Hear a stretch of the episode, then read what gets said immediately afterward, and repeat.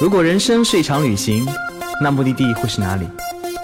你可以选择带着疑问留在原地，也可以有多远浪多远。旅行不止吃住行，更不只是买买买。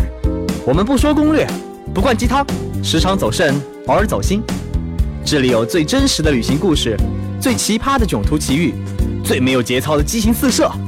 没有说走就走的勇气没关系，带上耳朵也可以有多远浪多远。本节目由全宇宙最奇葩的旅行公司稻草人旅行联合喜马拉雅电台联合推出。Hello， 小伙伴们，大家好。上一期呢，我们听小鹏给我们讲了他这次带来的新书里面走过的格瓦拉之路啊，还有在南美和老挝的一些故事。然后这一期呢，我们就回到我们这个节目的主题来，我们要随便扯扯淡然后聊一聊小鹏在过去旅行中遇到了一些好玩的事情，遇到了好玩的人。那非常好奇啊，在小鹏这么多年的旅行经历中，是不是有很多的艳遇？我想知道。很多倒没有，但是还是有过的。啊，是吧？来说几个听一听。比如说有一次在纽约，然后我在一个酒店里住了8天。那个人正好是他餐厅的一个领班，每天早上我们都能打个招呼，打个照面，但是非常巧合的是，在整个在纽约的行程的最后一天，他们的这个总经理邀请我去吃饭，而吃饭的时候，就这个领班也在去做一个陪同。当时他就把一个明信，把他的名片递给我，他说：“如果你有对这个酒店、对这个餐厅有什么样的意见或者建议啊，可以给他写 email。”我以为它上面只有一个邮箱地址，结果还有别的，对，有一个手写的电话。然后因为我对他我觉得也还挺有感觉的，然后就跟他联系完以后，当天晚上我们在一起。但是因为第二天我就要回国，所以第二天回国以后，但是这样的一个不能叫一夜情，而我觉得应该是有感觉的一段恋情，并没有结束啊。我给他写邮件啊，他还给我回复啊什么的，然后还越聊越火热。于是在那年的6月份，我从北京飞到巴黎，他从纽约飞到巴黎，我们俩一起从巴黎走到了布拉格，走了10几天的时间，然后也是去了一些地方，比如滑雪场啊，还有一些世界历史的一些遗迹遗址但是那次结束了欧洲旅行之后，我们后来只见过2次，都是在纽约因为这样的毕竟还是太远，然后我去纽约，我去美国，他来北京都不太合适，然后最后就无疾而终。那现在还会联系吗？还会联系。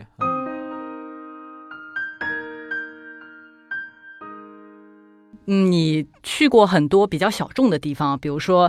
南美的秘鲁啊，然后还有在印度待过1个月，对吧？对。那么像在这种地方，就大家可能会觉得，比如说单身的女性会比较害怕去到这种地方。那你在那边会不会遇到什么很不一样的事情？我还好，我只是在阿根廷的布宜诺斯艾利斯差点被抢劫，在秘鲁也被偷过，但是这个人身还没有任何的伤害。是不是因为是男生的关系，所以就稍微能够？我觉得也不是，我觉得他抢我也是因为我一个人，可能是一个人的关系所以女孩建议还是不要单独的去南美洲去旅行。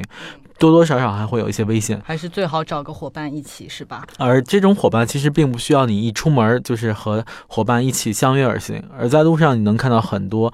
有共同目的地、有共同兴趣爱好的朋友，然后再搭伴去旅行。那说到这个，其实很多旅行者旅行的朋友都会想问说，如果说找不到伙伴，那么一个人上路的话，他需要注意些什么事情呢？我觉得最重要的是对一个目的地的充分了解倒不是了解他的吃住行，而是了解他是不是有危险的地方。比如说到了像巴西的海滩，像里约热内卢的海滩他们说这个地方很美，他留下了我在这儿留下了很多的照片也把我的相机、手表、钱包都留下了。对，所以就是明知道那个地方很危险，就是你要根据他那些攻略，然后就不让你出门说不让带东西就别带东西比如说几点晚上出门会危险，就不要在那个几点以后出门。我觉得有些事情还是要听从一些当地人的对一些劝告啊。那么其实一个人上路真的是要克服很多的阻碍，比如说你的父母会很担心你当时是怎么样去说服你的父母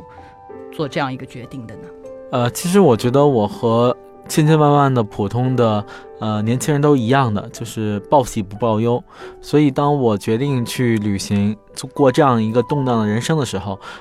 并没有跟他们去说，因为我觉得没有必要去绑架父母的担心陪着自己去冒险。而且在这样的一个过程里面，有一个客观的一个元素，就是我一直生活在北京，他们在外地，他们也不太了解我实际的一个状况是怎么样的，所以我就能够最初几年一直在旅行，然后他们也没有太多的一个干涉。到了后来，因为毕竟出了书，他们就知道我在做这样一件事情虽然他们也不支持不赞成，但他们也从来没有拦着我不让我踏出家门，从来没有去干涉我的自由，我的坚持，我的梦想。我觉得我的父母还是蛮伟大的。那之前你也说过，这次写的这本新书也是其实有一部分是希望能够给父母一个很好的一个交代，也能够让他们能够看到你这些年的成长。对，这本书叫做只要不忘了回家的路。在这本书一共16章，在最后一章回家的路里面，我就写了3封信，分别是给父亲、母亲和我自己对父母的信里面写的都是他们之前对我的期许，对我的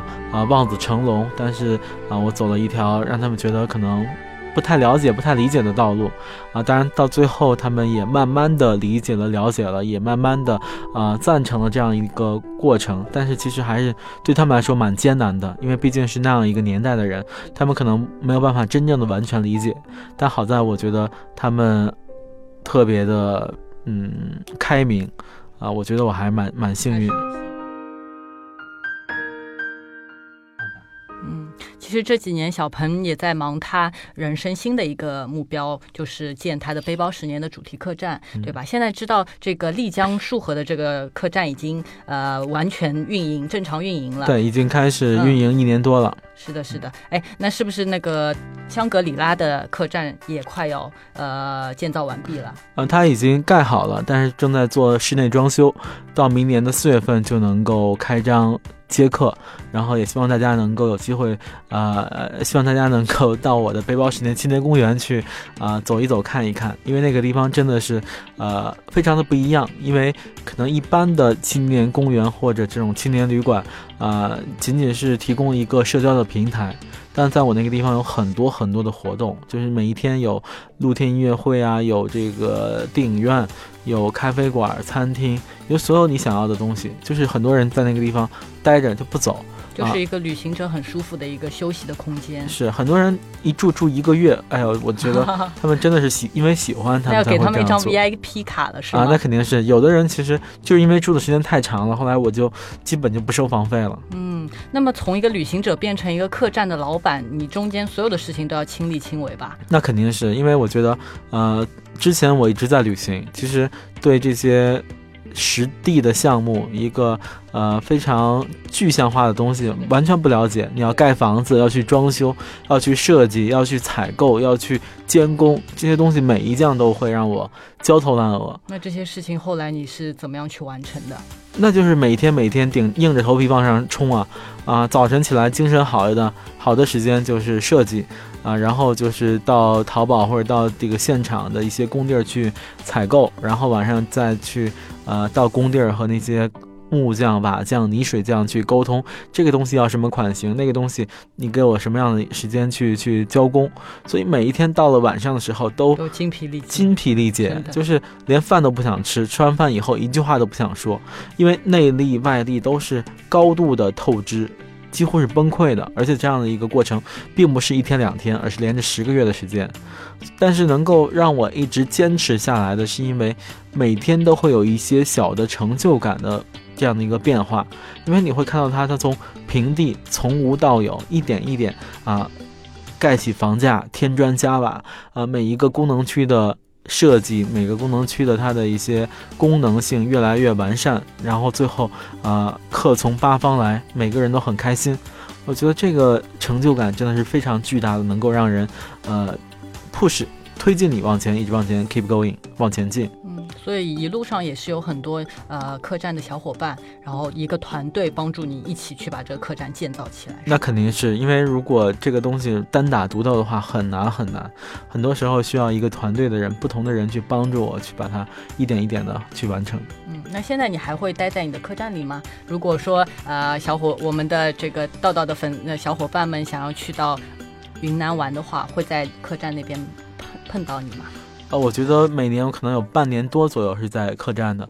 比如说现在这一两个月我可能在全国做这样的一个旅行分享会，基本就不在，但是结束以后就会马上回到客栈，因为我父母也在那个地方啊，他们已经住了1年多了，也比较习惯。我觉得可能父母在哪其实家就在哪啊。是的，父母在不远游啊，但其实我这句话有另外一句，就是游必有方。只要你让他们知道你是安全的，让他们知道你一直在想念着他们，我觉得他们还是可以允许我们能够远游的。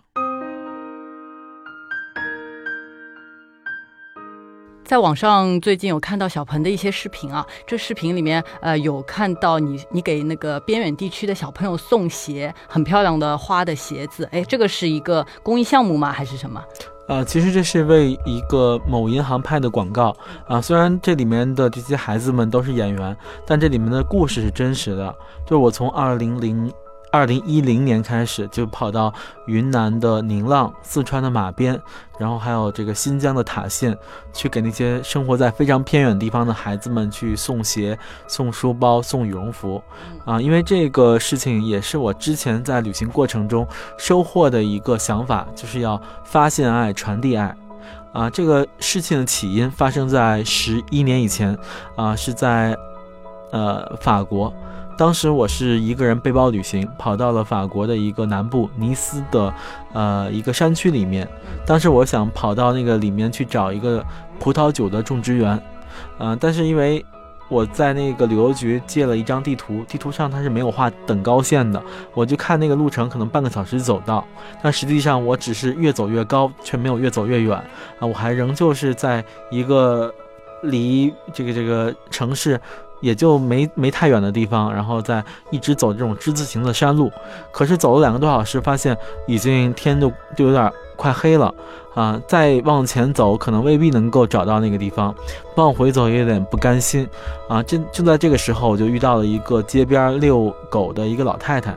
法国老太太住在那个地方，其实都是比较有钱的，能够在半山有豪宅的庄园啊，葡萄酒庄啊。当时她知道我这样一个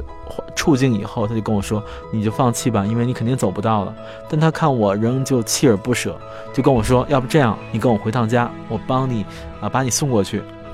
到她家以后，很快她就从她家车库里开出一辆银灰色的奔驰车，我印象很深刻，因为在欧洲旅行，绝对什么奔驰车，连普通的公交车都坐不起啊！当时坐上她的车以后，就很快到了那个庄园，到庄园以后，她也跟那个庄园主打听好应该怎么去参观，以后她就要回家了。但这个时候我就我就想对她表示感谢。但其实当时我可能把我口袋里所有的钱都掏出来，都未必能够够他的一个油钱。对，他也看出我很尴尬，就跟我说小伙子，你不用那么要怎么样对我回报因为在当时他的儿子正好在东南亚旅行，他就相信如果他的儿子遇到这样的一些问题，一定会有好心的东南亚的那些人民或者中国人去帮助他。对，所以当时他就说了一句英语，叫做 Love is a circle， 爱是一个圆。他就说，当我帮助你的时候，并不希望你马上反作用力回来的帮助我，但是我希望你去帮助甲帮助乙，帮助丁。当这个爱的能量循环一圈以后，它能帮助很多人，而且它必定会回到我的身上。所以当我听到这个理论以后，我觉得这真的是让我受益匪浅，也在我今后的人生旅途中也做了类似于这样的一个事情，就所谓的赠人玫瑰，手有余香。比如说2007年我去印度旅行了1个月，其中有几天我就到了加尔各答的一个修道院里面，是 Teresa 修女创办的一个叫仁爱之家啊。那个修道院每天都有大量的义工去帮助那些垂死的人，去帮助他们去喂药、去洗澡、去给他们洗衣服啊，给他们去喂饭之类的。当时我就先帮他们洗衣服，那衣服真的是脏的，因为都是很污秽的，但是他们都是从大街小巷上拉回来的，衣服上都是什么屎尿之类的啊。我们弄的时候也是非常的就是眼鼻子啊什么，但是做的大家在一起很开心，来自全世界各地的义工一起去聊着天就把这个工作就做了。然后我还帮助一个老先生去换药。当时我也没有这方面的经验，其实是一个护士换的我后来只是帮他就把药放到他的嘴里，然后帮他去喝下去。这个老先生真的是垂死之人已经眼睛里完全没有神采。其实我给他喂完药以后，他就是像一个龙虾那样一个姿势躺在这个床上也一动不动。但是我对他，我发现我也没有办法去帮助他，我只能是用我的手握着他的手，用我手心的温暖去传递给他。因为他讲的印地语我是听不懂的，我讲的英语他也听不懂。但是我就突然发现在他的嘴角边有了一丝向上的牵动，我觉得那是他在微笑。然后我觉得我一下子被这样的一件事就感动到了，我就想改签机票留在这个地方去帮助这些垂死的人让他们有一些关怀所以当时我就突然意识到，可能这样的一种就你帮助别人的时候，其实也是在帮助自己，对，让你的内心获得一种纯净。所以这也是后来我为什么会跑到国内的一些地方去帮助那些偏远地区的孩子们当他们拿到鞋、拿到衣服以后，那种开心的一个状态，真的让我也特别感动。其实就像是一个摆渡人，你摆渡了别人，也是在摆渡自己。就曾经道妹也是做过义工的呢。在我大学的时候呢，曾经到山区里面，甘肃的边远山区去做过支教，在那边待了1个月，然后到了那边发现条件真的是非常的艰苦，就像你到了西藏啊那些边缘的地方给小朋友送鞋的那些环境没有水没有电，然后但是每天给小朋友们上课，然后他们追着你玩，然后拉着你在乡间的小路上面奔跑着。可能他们最开心的事情就是带着你去山上面摘一些这个向日葵的花，然后把这个花瓣里面的瓜子剥出来，然后一颗一颗的塞到你嘴里面，然后笑得都很开心。虽然我们每天都是睡在当时很破旧的房子里面，他们老师课桌搭成的床，睡在这个床板上面，然后每天早上呢要5-6点钟起来，大家去山下面的一个很古老的很脏的一个水窖里面去打水，然后还要过滤之后才能用。然后我们吃的也是用脸盆装的大锅的菜，对。但是那段时间会觉得可能是你人生中过得最纯净最快乐的一段时间，虽然是你看起来好像是你去帮助了小朋友们，但是其实是他们帮助了我们，真的是所以你这件事情也是会一直做下去吗？对，我肯定会做下去，因为我觉得这也是我今后旅行的一个方向因为我从南美洲回国以后，就是那种到一个非常远的地方走来走去的旅行已经不吸引我了因为我觉得旅行这2个字它能够给我带来的能量已经差不多快结束了因为十几年以前因为我厌倦了那种朝九晚五的生活选择了能够让我特别激情荡漾的旅行。但是后来我发现旅行到了一定程度以后，其实边际效应是递减的，已经不能够给我带来很兴奋的一个感觉，所以我就去做了一个新的事情，做了一个新的梦想，就刚才说的打造一个理想主义的乌托邦但是我今后仍旧会去旅行，就是这样的一种公益旅行以及陪父母去旅行，我觉得这可能是以后旅行的一个方向。非常谢谢小鹏，然后也希望能够在上海这2天玩得开心谢谢稻草人给我这样一个机会，能够让我来到有多远浪多远这样一个节目去分享我的旅行、我的人生、我的感受，也希望大家都能够有机会去很远的地方去旅行，因为世界那么大，每个人都要去看看。然后最后祝愿每个人都有梦想，祝愿所有的梦想都灿烂，祝愿所有的灿烂都能实现。好的，谢谢小鹏，拜拜。大家听完这个节目会发现我们的节目如沐春风啊，那个清新拂面的，从来不装逼啊。那个如何继续关注我们的节目呢？大家可以登录喜马拉雅的 APP 搜索有多远浪多远，你可以每一次带着你的耳朵去旅行。如果呢，你除了耳朵以外，还想带着你的眼睛，带着你的心灵去旅行，